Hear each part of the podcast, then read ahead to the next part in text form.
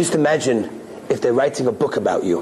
A very exciting thing. They're going to be writing a book about you. This is your life. They're going to write a whole book in whole excitement. The big signs go up. They're writing a book about him. And it's exciting, and the copies come in from the printers, and you're all excited. They're writing a book about me. Amazing.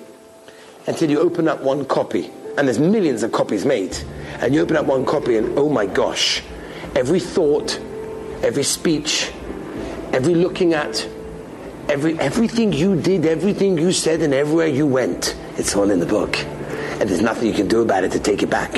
It's over. But boy said there's a book being written about us right now. We have the choice. What's going to be the end of the book? What's the book going to look like? Are we going to be like Paro that we go through our entire life and we completely miss the emes? We miss the truth because we're immersed in ourselves. We're busy with our tivers and our rutzens and our desires and everything. We're busy with ourselves, so we're just going to go through life. Or are we going to give in and say maybe there's something else? Maybe they're right.